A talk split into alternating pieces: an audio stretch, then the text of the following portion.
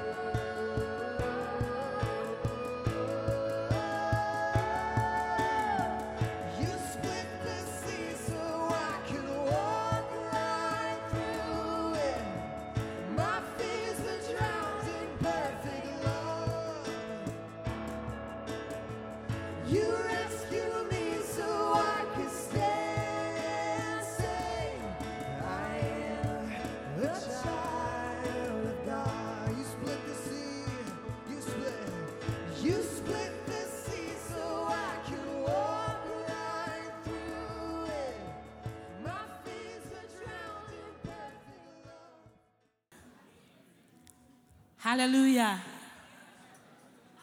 Hallelujah. Jesus is Lord. The Lord is in the house. Thank you, Jesus. You know something? Hallelujah is the highest praise. And it's the same in every language across the globe. So when we say it here, people are saying it everywhere China, India, Africa. They are all saying the same hallelujah. And it means what? The highest and of the highest of praise. Hallelujah. Hallelujah. Hallelujah. Hallelujah. Hallelujah. Jesus is Lord. The King of Kings is in the house. Glory to his name. And we give him the highest praise. We worship and adore him. We bow before his throne. He is worthy of all the praise. Glory to his name. We love you, Jesus. We love you, Jesus. We love you, Jesus. We love you. We love you. We love you. We love you. We love you, Jesus. Jesus, we love you. Robasha. Thank you, Jesus. My name is Patience Hagen, and I'm here to read the, the psalm for today. Psalm 62, verses 5 to 12. Yes, my soul, first rest in God. My hope comes from Him. Truly, He is my rock and my salvation. He is my fortress. I will not be shaken. My salvation and my honor depend on God. He is my mighty rock, my refuge. Trust in Him at all times.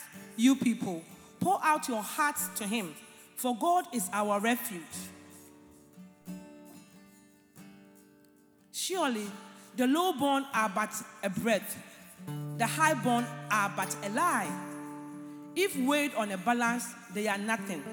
Together they are only a breath. Do not trust in exhaustion or put vain hope in stolen goods. Though your riches increase, do not set your heart on them. One thing God has spoken, two things I have heard power belongs to God. And with you, Lord, is unfailing love. And you reward everyone according to what they have done. Hallelujah. What I love about this passage is that it says that once God has spoken, once God has spoken, but twice we have. Because we have two years. And it says the power belongs to God. All power. All power is His. And He has given us the power. So today we're going to submit to His Lordship and worship Him. Father, we worship and adore you. Jesus, we enthrone you. Holy Spirit, you are the river of life. Flow through us and manifest yourself. We love on you. Hallelujah.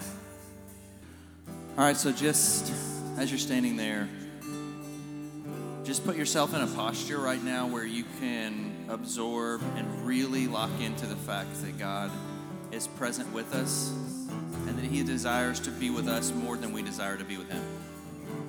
Something disarming about that something freeing to know that in whatever the most we've ever wanted to pursue Jesus, He's wanted to pursue us more. Something so freeing when it starts from Him, we really get to absorb that He first loved us so that we can love others. Break our hearts to stop trying to earn your love by loving others, Father, or earn your love by doing things. Help our foundation to be in the fact that Jesus is death and resurrection. So we just say yes to you today, Father, like Mary did. Yes.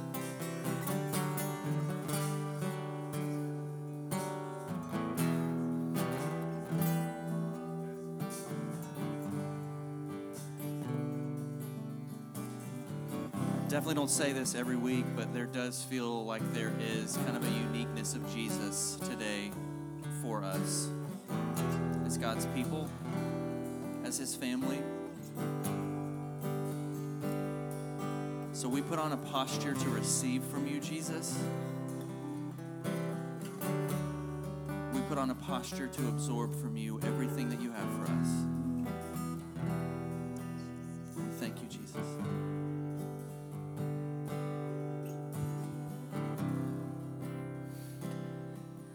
Place your hand over your heart and finalize this prayer. We just we ask, Lord, that you would be enthroned upon our hearts. That as we're tempted to fight the battles of this world, even today, as we talk through governmental things in our society, as we're tempted to fight those battles, that we would see you enthroned well beyond it, over and above it, God of all. We trust in you, Jesus.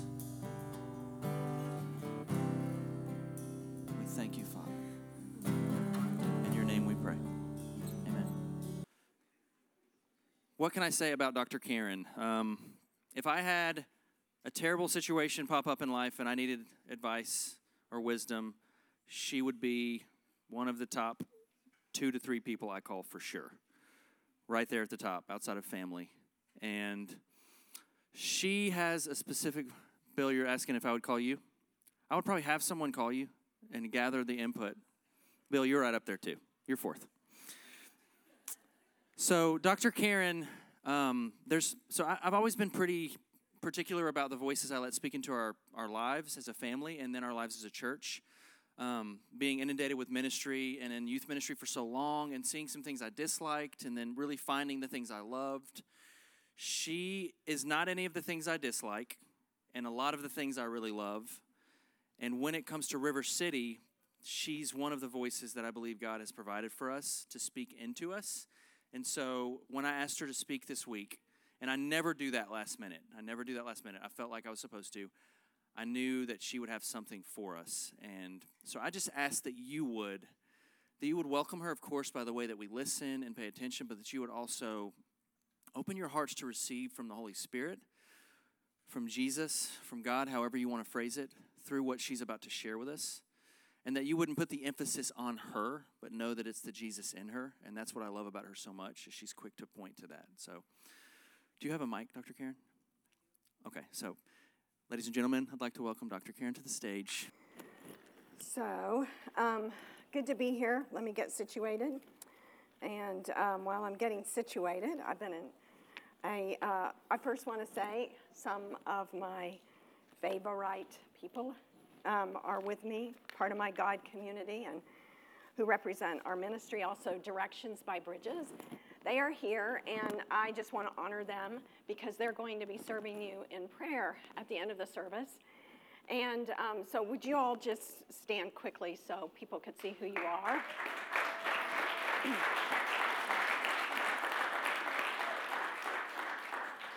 Um, when I say I feel naked without them, I, I mean that. We, um, we've been in God community together for 10 years. And um, in that time period, God has forged our hearts together, and we've learned to do ministry together. And they're my right arm, my left arm, my right leg, my left leg. They're my brain half the time. And um, I really appreciate and value them. The, the most um, valuable is the cute one right here. And um, so if you'll stand and let everybody see how pretty you are, Rick. Uh, I'm so grateful for my husband, and um, I appreciate um, Pastor Josh and Sarah inviting me today. Um, uh, the Lord did give me a message, and um, I, I was aware that you might be in transition for a location, but I wasn't aware that the deadline was this week, so I, I find it humorous um, what I'm going to be sharing. This will apply individually and corporately. Um, I hope you will receive the message individually uh, because I feel the heart of Jesus burning to get this message to you. And um, it is his heart. I want to put a disclaimer for Bill. I uh, sent him quite a few scriptures. Last time I was here, I sent him a book, and he got them all up. I didn't send him a book this time.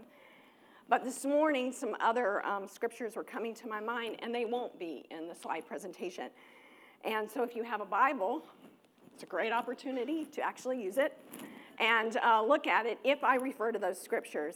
Um, so, we'll see how this message goes, and um, we'll just see how the Lord leads this. I need to know what time I'm supposed to end. Josh? What time am I supposed to end?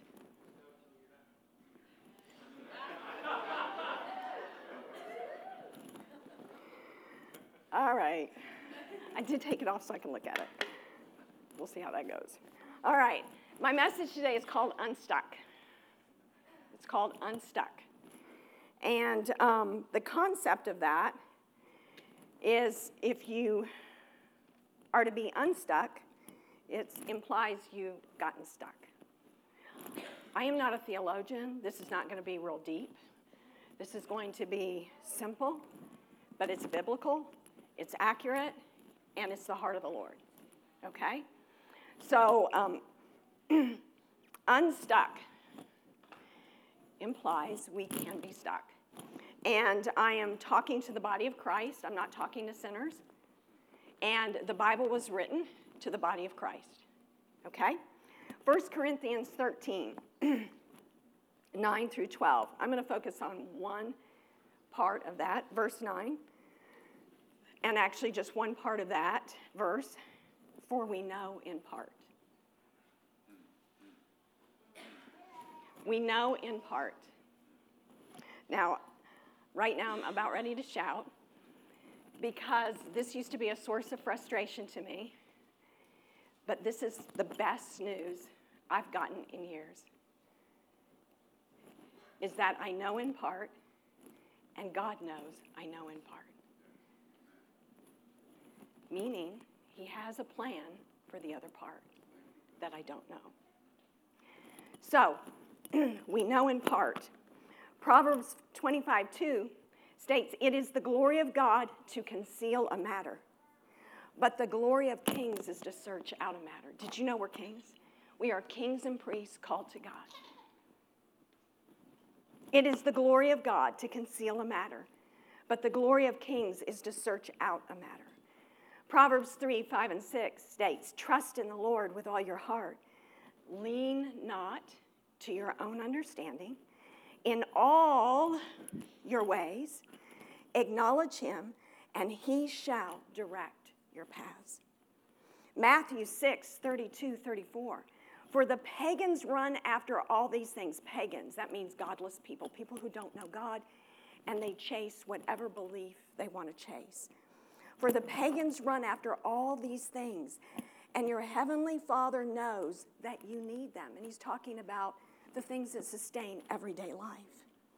He says, Your heavenly Father knows that you need them, but seek first his kingdom and his righteousness, and all these things will be given to you as well.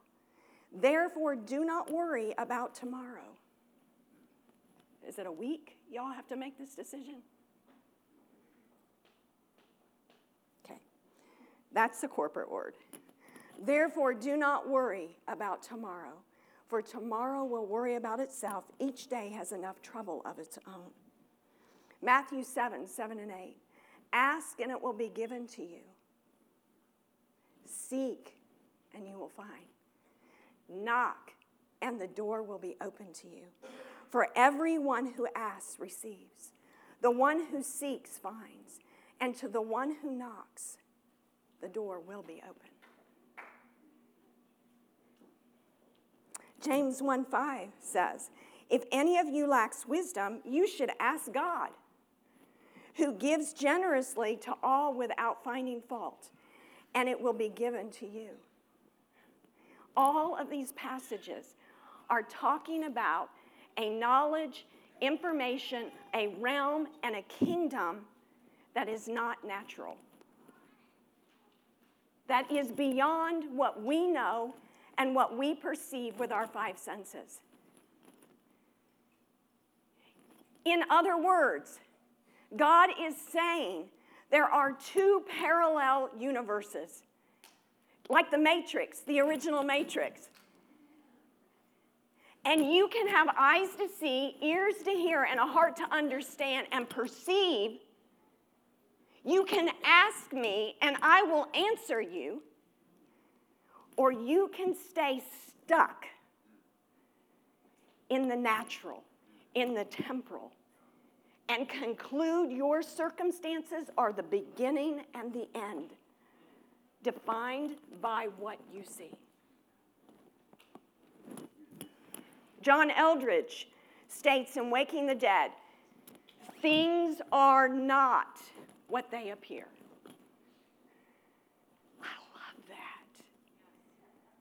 Do you know how much hope is in the fact things are not what they appear? Are you kidding me? Look around, go on 285. I am glad that 285 does not define the beginning and the end. For me, any day. Right?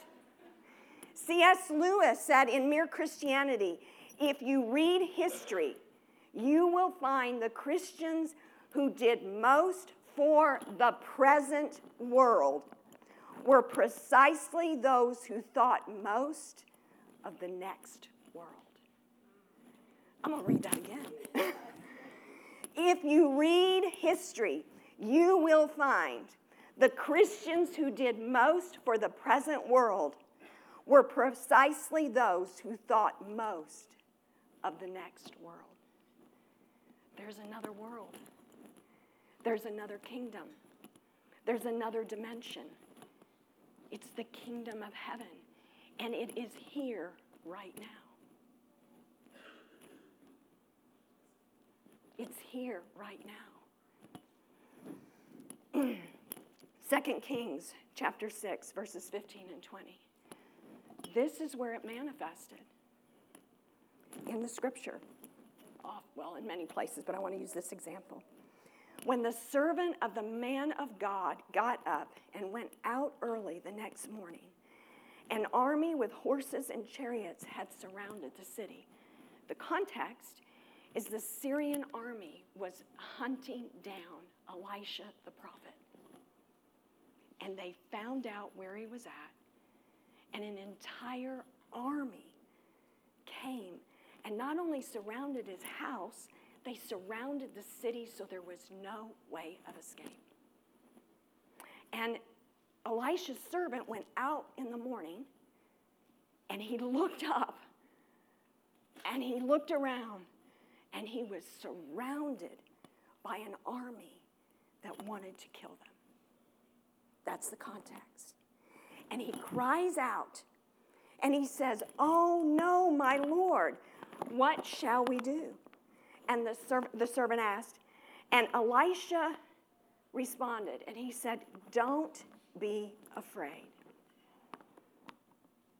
Hmm. That's like me saying to you, Josh's words, you've got to make a big decision. Be at peace. When the deadline's looming in. Elisha said, Don't be afraid. Now you understand, Elisha was the main one they were after. He was the main one they were after. Don't be afraid. Those who are with us are more than those who are with them. So the servant's looking around and he sees thousands of soldiers with them, and he sees um, me and you, and that's two. But Elisha, who's a prophet of the Lord who doesn't lie, says to him, Many are more that are with us than with them. And so Elisha prays and he says, Open his eyes, Lord, so that he may see. Then the Lord opened the servant's eyes, and he looked and saw the hills full of horses and chariots of fire all around Elisha. They were there the whole time. Elisha could see them, but his servant couldn't. Why? Because Elisha was tuned in to the other kingdom. So he had the ability to see, hear, and understand what his servant couldn't. His servant got stuck in what he saw. But there's hope. We pray. And God gives us eyes to see and ears to hear. I, let me repeat 1 Corinthians 13 9. We know in part. And that's good news. In the journey of our life, promises of guidance and victory get lost in disappointment and pain. They set us up for unbelief. We can't believe that God is good. This is where we get stuck. What we see, what we feel, and understand, perceived by our circumstances. We are reduced to the experience of our five senses and the memories we have concerning those five senses. That is a abysmal prospect. That is not the gospel. That is not the good news that Jesus offers. 1 Corinthians 2:14 states, "But the natural unbelieving man does not accept the things, the teaching and revelations of the Spirit of God, for they are foolishness, absurd, and illogical to him. And he is, he is incapable of understanding them because they are spiritually discerned and appreciated, and he is unqualified to judge spiritual matters. When we stay stuck in our natural mind, we, ha- we are unable to discern that other realm, the possibility of something else. And then what happens when we encounter that, that resistance? We can leave out of here enthused. We can be excited.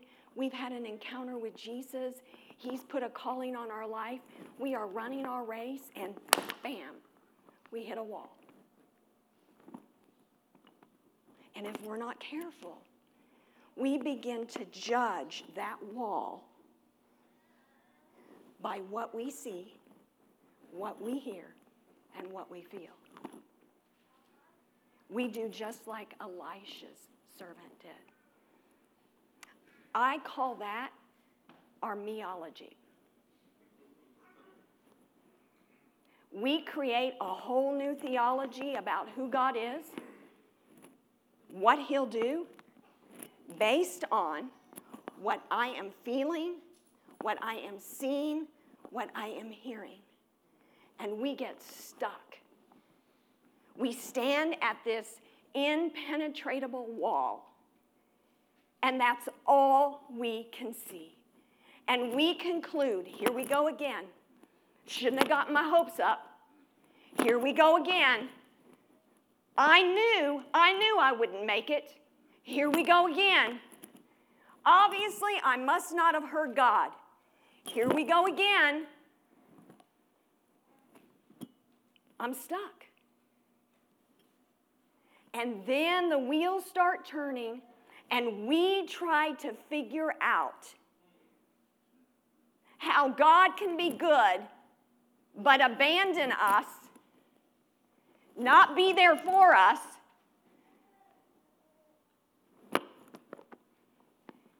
and we get stuck.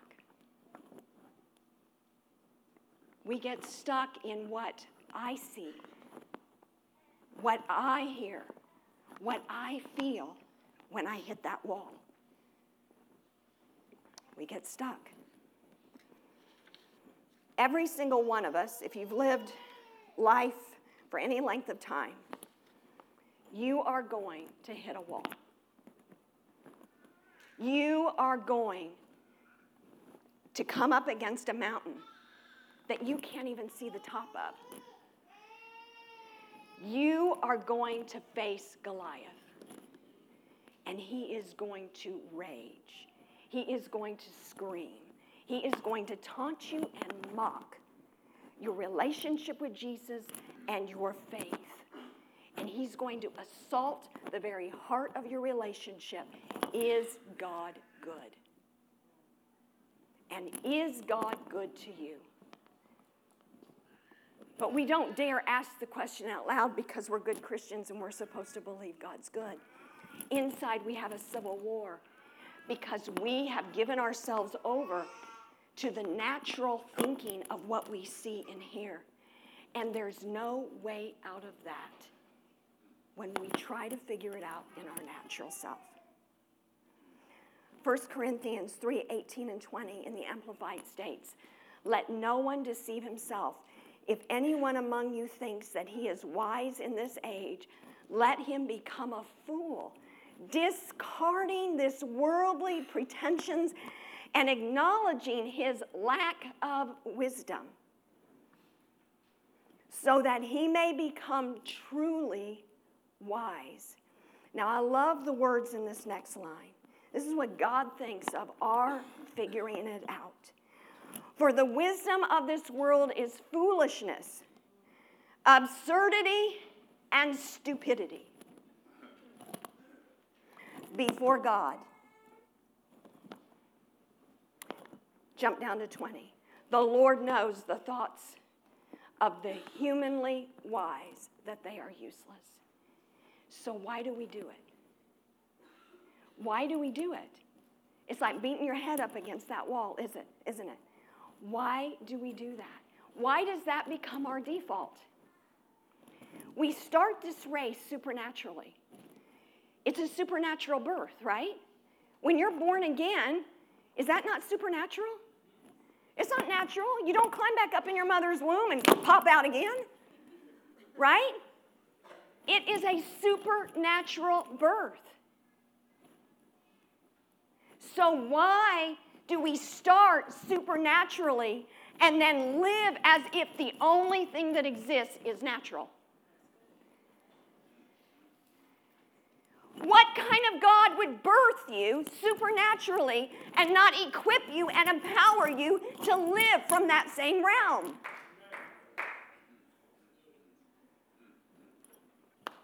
I'm trying to stick with my notes, I'm getting excited. so,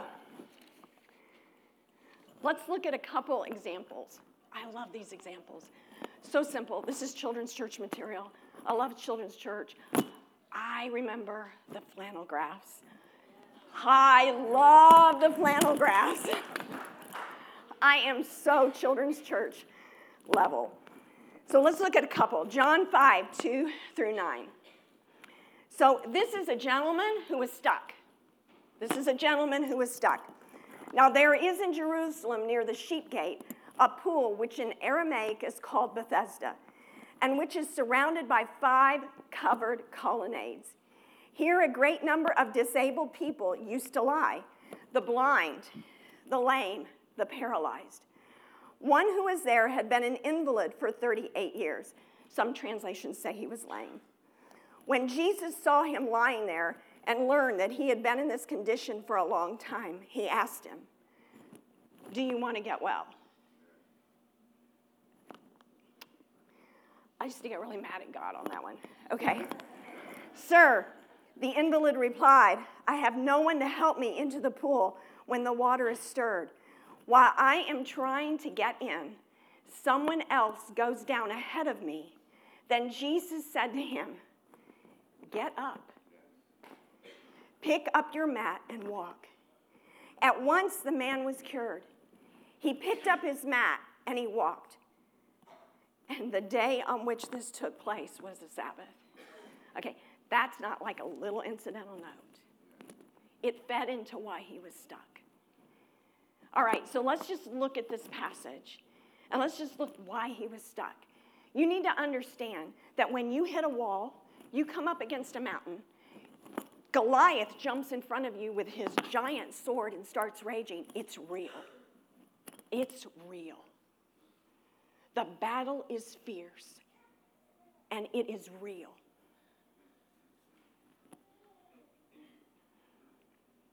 But it's not the only part of the story. This man's reality was real. 38 years. Who in here is under 38 years old? Raise your hand. Good grief, at least half the congregation. you can't even conceive what I'm talking about. You don't even know what 38 years looks like. It's more than your lifetime. It's less than mine. but it'd be a big chunk of mine. 38 years, all he knew was being lame. So it would look something like this. It would look like he could sit up. He wasn't paralyzed, he could sit up. And Sarah says, Come here, Karen.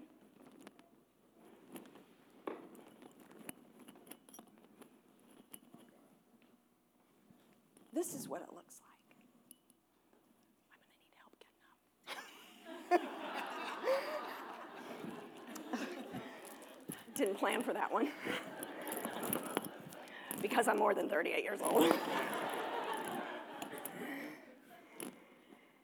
That's not so easy. Karen, come here. That's a rea- thank you. That's a reality. That's a reality. I can't go get a cup of water on my own. That's, that's a harsh reality. That I'm dependent upon you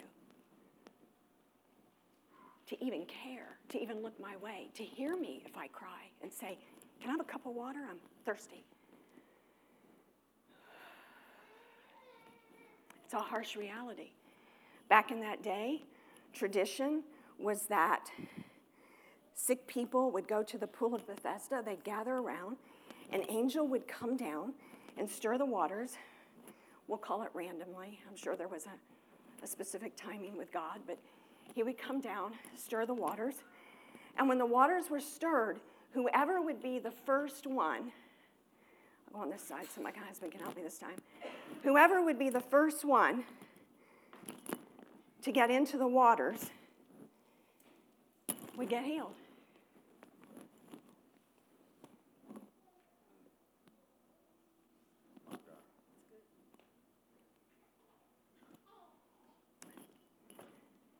There's always somebody who could get there quicker than me because I can't get up.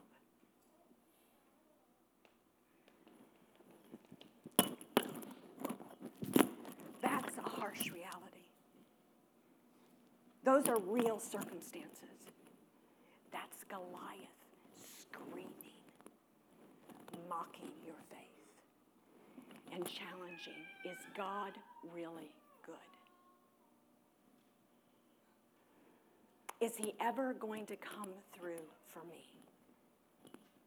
And folks, if you don't have something to draw upon that is greater than your natural circumstances, you will not survive without being consumed by disappointment, hopelessness, bitterness, and futility.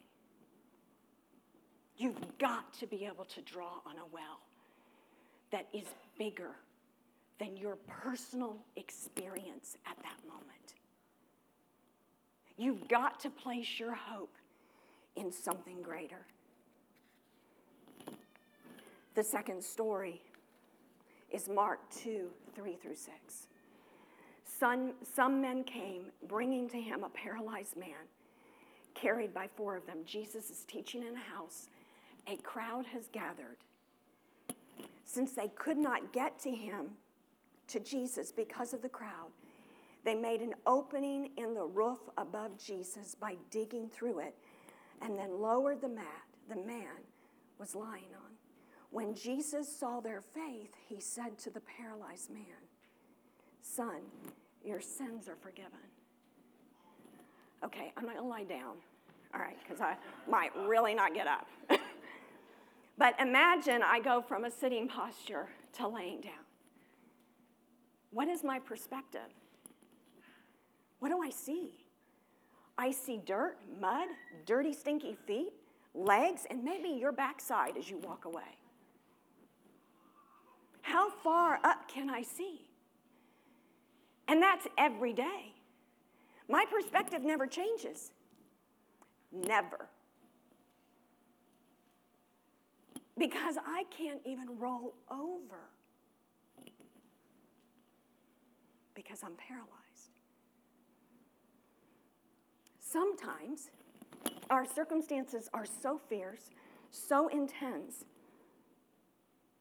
Not only can we not get up, we can't even look up. We can't even look up. I can't even turn my head. This message is not devoid of my own personal journey. I'm living in a season where I'm literally carried by my friends in prayer. Literally. I'm up here today, carried in prayer. So I am not proposing that when we are looking to an unseen realm, that we are not caught in the tension and the ferociousness of a very real battle. But what I am proposing is that when I look at that wall, that it may not be what it appears to be. That I may not see something else that God sees. Several years ago, I had surgery on my throat, thyroid surgery. They, they paralyzed the left side of my uh, throat, and my vocal cords have been paralyzed.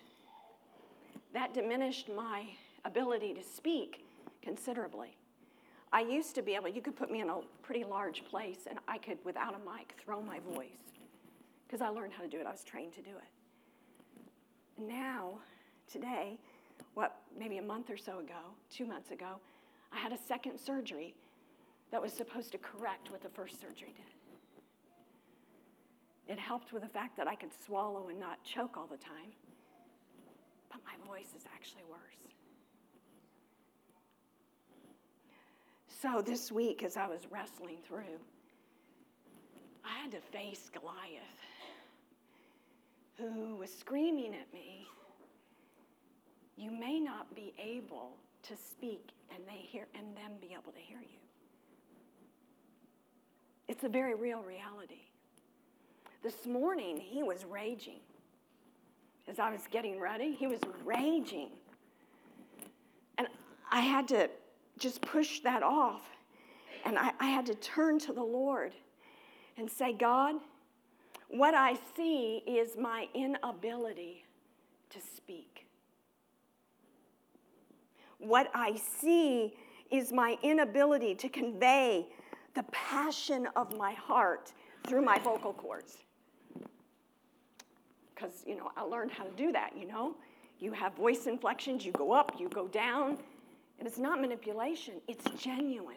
Because you are communicating effectively what's in your heart, what you believe God has birthed in your heart. And I had to continue my prayer with, but God, you called me to do this.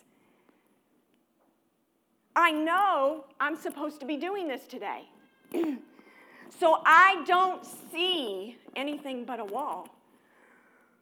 but I'm going to trust. You're going to make a way. Somehow there's something I don't see. So I'm not in denial of my reality. I'm not proposing you be in denial of your reality. What I am suggesting is stop making agreements with the father of lies and stop living out of your natural mind and start living from the mind of Christ. You were birthed supernaturally, and there is a power, a supernatural power that God wants to propel your life with.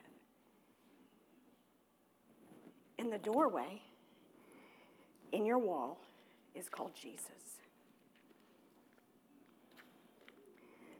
So here's what I could have done in a very practical way this morning. And I'm not trying to indulge myself. I just, if I use me as Exhibit A, none of you will get offended.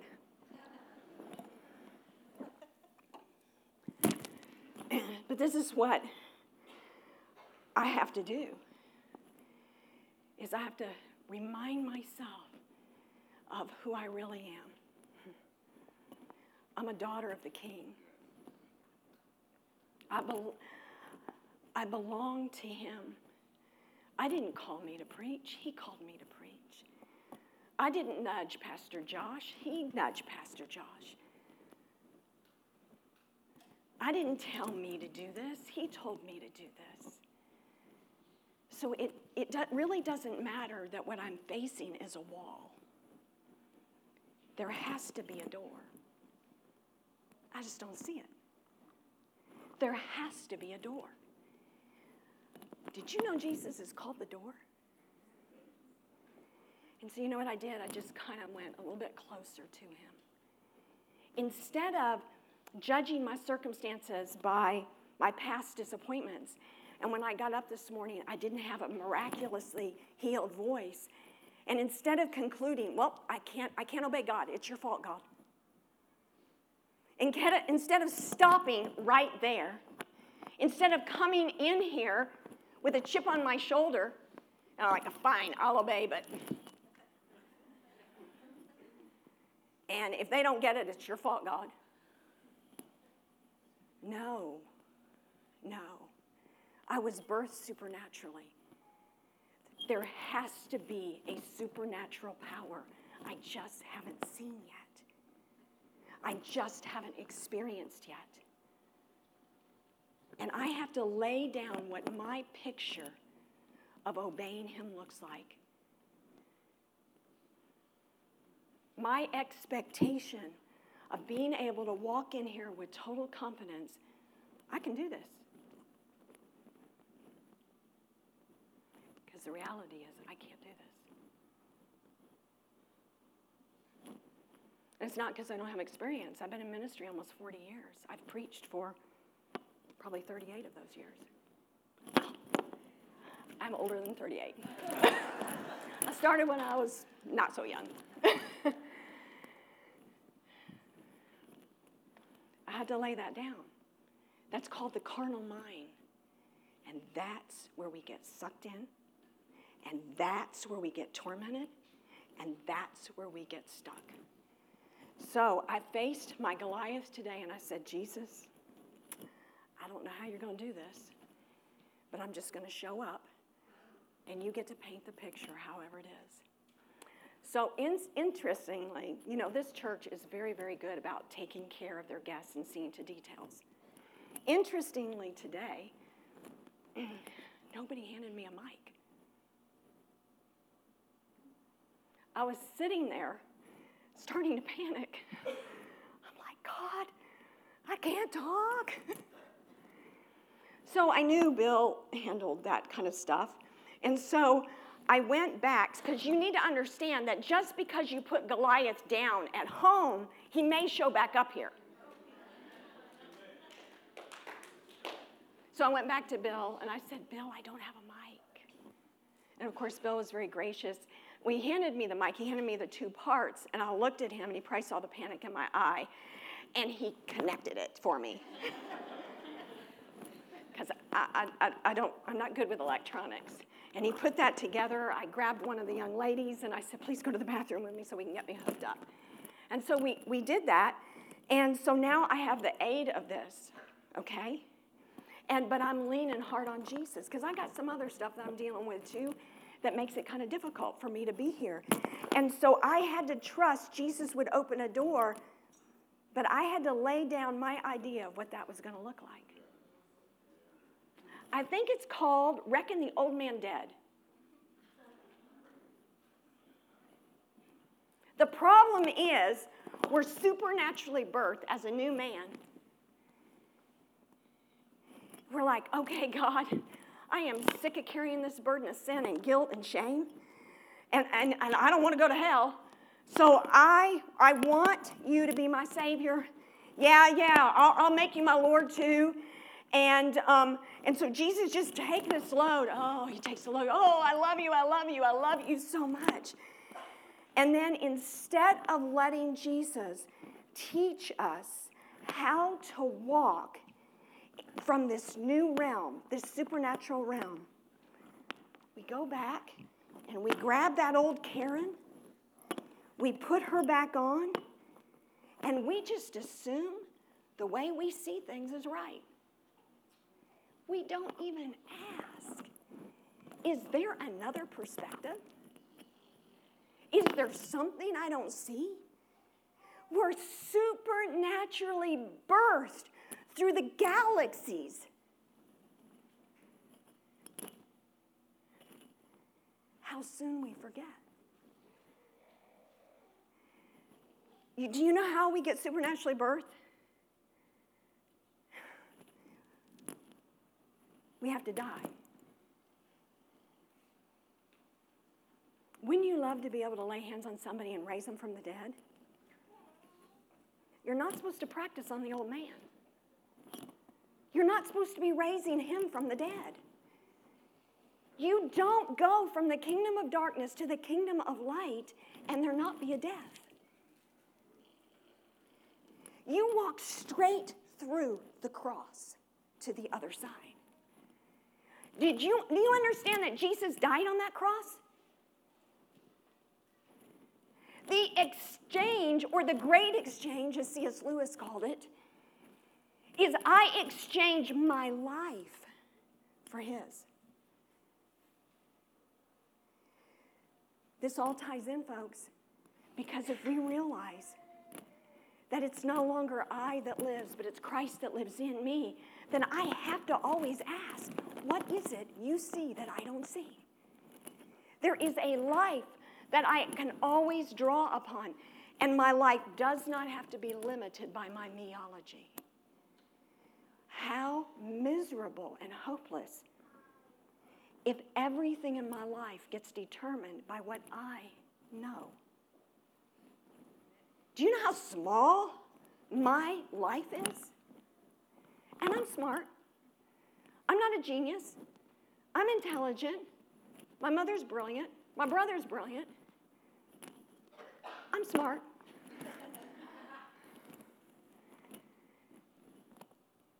But I'm not smart enough to fix me.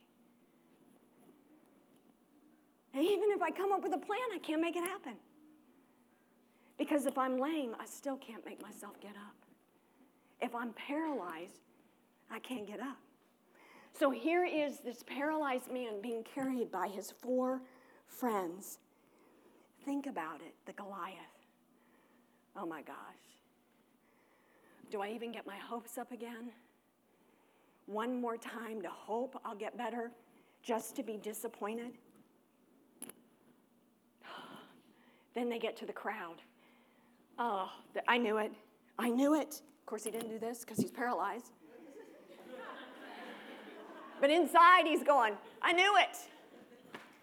Why did I let them talk me into this? But remember, from his perspective, he can't see what his four friends see. He couldn't see the roof. But they could. He couldn't feel their muscles, their strength. They're strong. But they could. They have to grab some rope so they can carry the pallet and lower it in. They've got to grab a rope to tie him up in the pallet so when they lower him, he doesn't fall.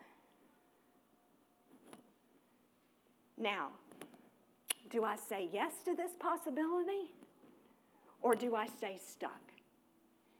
Because you see, he couldn't see any of this.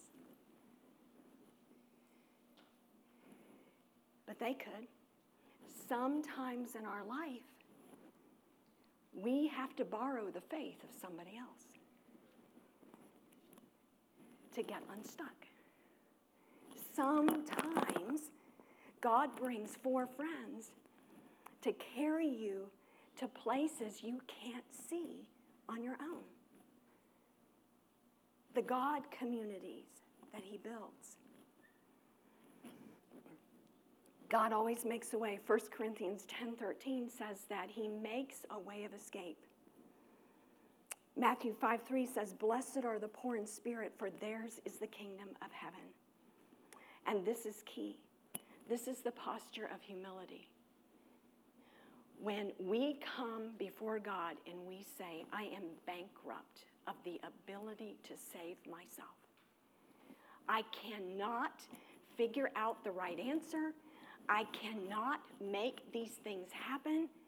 I am totally devoid of the ability to do this on my own. That's poor in spirit. But God. You're not. And so, God, would you help me see what you see? Would you help me hear what you hear? And would you help me understand what you understand? Ephesians 6 13 and 14 says, Therefore, take up the whole armor of God, that you may be able to stand, to withstand the evil in the day. And having done all to stand, stand therefore, having girded your waist with truth. I'd like to propose there's a greater truth than your experiential truth. And I would like to invite you today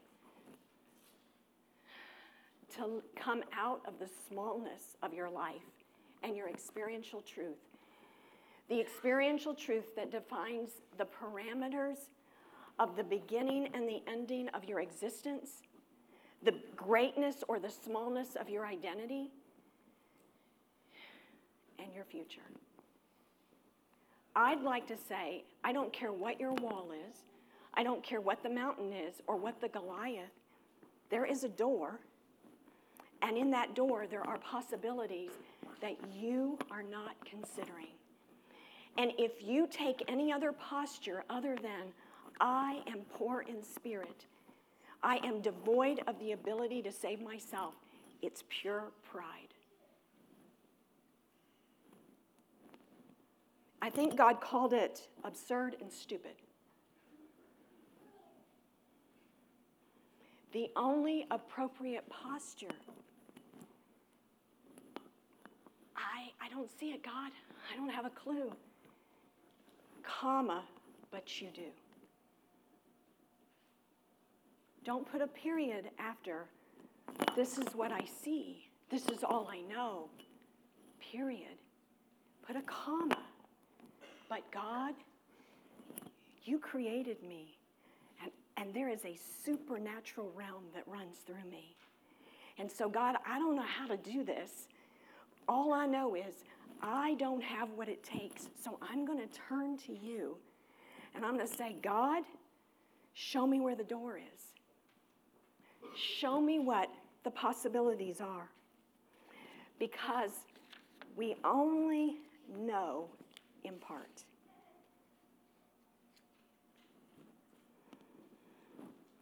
In the original scripture that I read to you, I'd like to read the whole context. I'm coming to near a close.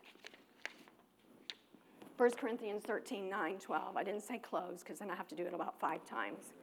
And so I'm coming near a close. Love never fails. But whether there are prophecies, they will fail. Whether there are tongues, they will cease. Whether there is knowledge, it will vanish away. For we know in part and we prophesy in part. But when that which is perfect has come, then that which is part will be done away. When I was a child, I spoke as a child, I understood as a child, I thought as a child. But when I became a man, I put away childish things. For now we see in a mirror dimly, but then face to face. Now I know in part, but then I shall know just as also as I am known. Proverbs 25 2. The glory of God is to conceal a matter, but the glory of kings is to search out a matter. God's not doing that because he's trying to keep secrets. He's doing that because he wants you to come spend time with him. If you want to know the secrets of his heart, the mysteries of his kingdom, come spend time with him. The mirror is Jesus, and it's his word. If you want to get unstuck, if I want to get unstuck, I have to look outside of myself and what I see, hear, feel, taste, and smell.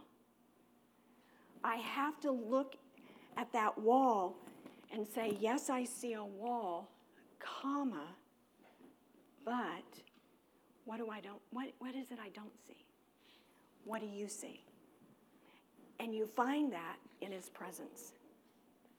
Colossians 1:27 states, "To them God willed to make known what are the riches of the glory of this mystery among the Gentiles, which is Christ in you, the hope of glory." It's not you don't have to go to some place. You go to him. He's telling us, "I want to show you." But we have to reckon this dead. And we have to allow Him to renew our minds and transform our hearts and minds with the realities of the kingdom, which are greater than the realities in front of us. This is how we find the way of escape. Remember, we only know in part and you have no idea the picture that God may be painting that you can't see. The imagination of God on your behalf. You see a wall, and he sees a rocket ship. You see a wall, and he sees the galaxies in front of you. Ephesians 3 19, 21. And that you may come to know practically through per- personal experience the love of Christ, which far surpasses mere knowledge without experience, that you may be filled up throughout your being to all the fullness of God, so that you may have the richest experience of God's presence in your lives, completely filled and flooded with God Himself. Now, to him who is able to carry out his purpose and to do superabundantly more than all that we dare ask or think, infinitely beyond our greatest prayers, hopes, or dreams, according to his power that is at work within us. To him be the glory in the church and in Christ Jesus throughout all generations, forever and ever. Amen. Is there anything not contained in that that God is, does not have the ability to get you an answer with? It's above and beyond anything you could ask or think. You know, on a good day, I've got a pretty awesome imagination. I can think of some fabulous things. And I can be pretty creative in that imagination. Oh, the places I go, the things that I do. The promise contained in this passage is as wild as my imagination is. God's wilder. It's bigger, it's better, there's more. He's saying, Karen, you see the rocket ship now, but I'm telling you what, there's a whole lot more a whole lot more. I am coming to a close at this point. So let me be, I want to be really clear here. The challenge isn't feel good about your wall. Skip and act like Goliath isn't there. No, no, no, that's not the challenge. The challenge is will you not agree with the father of lies about what that wall means? And who God is and who you are.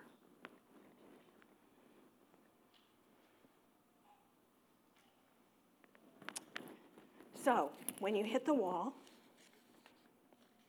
is it really a wall or is it an invitation?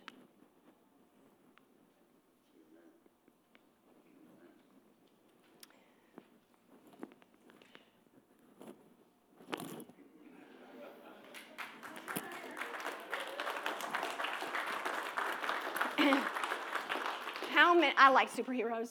I never liked superheroes until just recently, and I'm with a group of people who like superheroes, and I fell in love with superheroes. I will tell you, this is a confession, who my favorite superhero is, and it's the Hulk. I love the Hulk. For various reasons, I love the Hulk. Sometimes it helps me. I ident- uh, let me put it like this I identify him with him when I get really frustrated. And then I imagine the Hulk taking care of the demigods that come against me. Like that. And somehow that makes me feel better. And in my weakness, I imagine the supernatural power of Jesus, like the Hulk. Do not, I'm not saying the Hulk is Christian. I'm not saying the Hulk is saved or that you need to pattern your life after the Hulk. I just like the Hulk. I like how he gets things done. I like when Goliath comes, he just stomps him. He's like, I am not going to entertain this. I like that. And I'm looking forward to uh, this day on my wall when I get to don the cape and God places me in a place I didn't even know existed. I didn't even know there was a top to that wall that had a ledge. That's what I'm looking forward to. So, as we end, your wall is not the end unless you make it the end. Your wall is an invitation, and the one who stands by you in front of you is the same one who stood in front of the man at the pool of Bethesda, and his name is called Door. And he is the door of the invitation of every single possibility in your life. And I entreat you today to be willing to humble yourself. I don't see it all. And Jesus, I need you to show me what I don't see. Let's stand.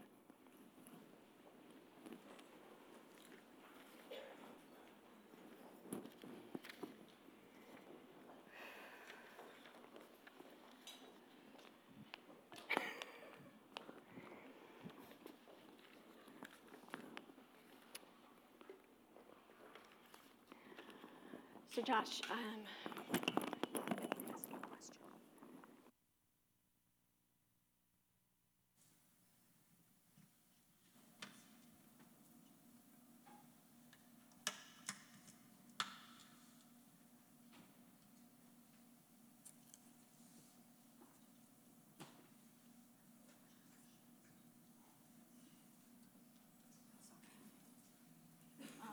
wasn't planning on doing that. Um, so, I, with Josh's permission, he's the pastor.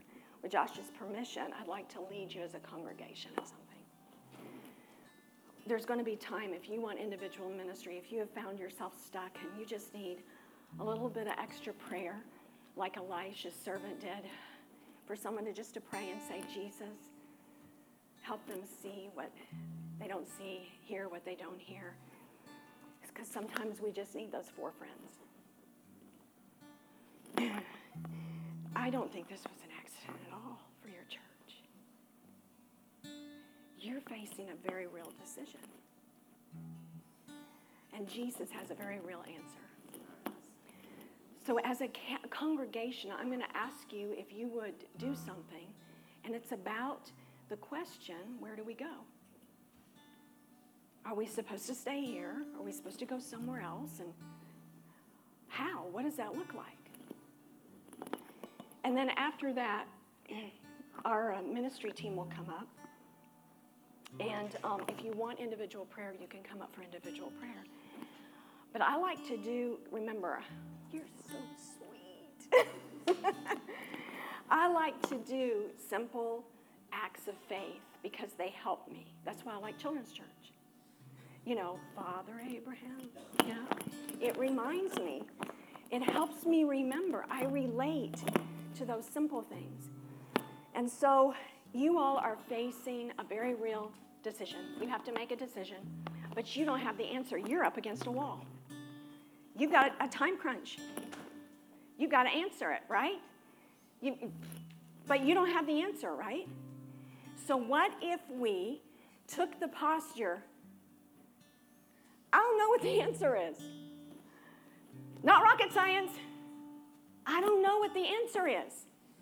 Could we come out of our human reasoning? Because you've got brilliant people in here, and you are, you've done your due diligence, you've done your research. It'll cost you this to do this, it'll cost you this to do this. It's all good. But we need God. We need to see the door. We need to make room for the rocket ship. We need to make room for the cape. There are possibilities there. God birthed this church. God birthed this church. This is God's church. He's got a plan, but we just don't know what it is, right? So I'm going to ask you to do this with me. This is us uniting together. And what this act is going to do is we are going to say, we're going to confess, we're going to humble ourselves, say, God, we don't know what to do. But we have this big wall in front of us called a decision. And we need you to show us what you see. We need to hear what you hear. And we need a heart to understand what you understand. And so after we confess, what I'd like for you to do is just turn this way. Face this way. This way. This way represents try, us trying to figure it out. This is our human reasoning. Okay? And so I'm going to confess, and you can just join right in with me out loud to yourself, whatever. Jesus, I don't know what to do.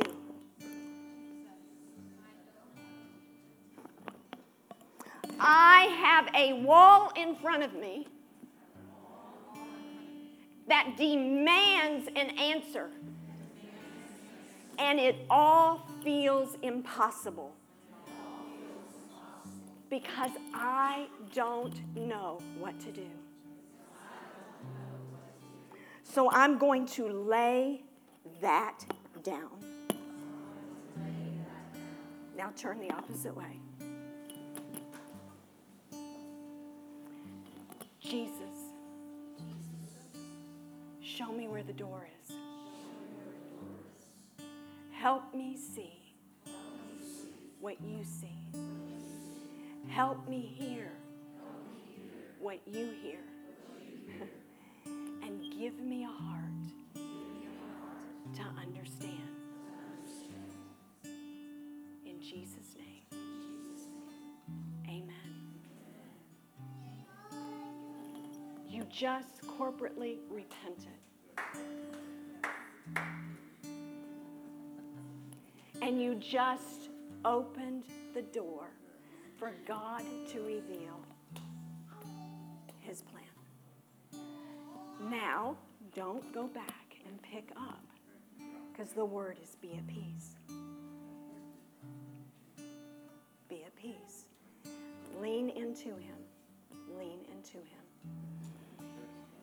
If um, our team will come up, if you're here today, I'll clo- I'm closing with this, with the invitation, and you can't see the door, but you you need the door. You realize I'm tired of trying to figure this out. I can't save myself, and I need a door. And Jesus, I need you to show me where the door is. Please feel free to come up to any of the individuals up here. We've got teams of two that working together. These folks are the most anointed folks you'll ever meet. Just because they keep reaching for the door. So I just want to invite you. Father, I pray that you would go with us, go before us, be with us, guide us. In Jesus' name, we thank you so much for every good gift. It is from you. You're already a great Father, regardless of what happens next. But we're looking for open doors, Jesus. In your name we pray. Amen. Love you guys. Thank you again for joining us today, and please visit our website at rivercitysmyrna.com.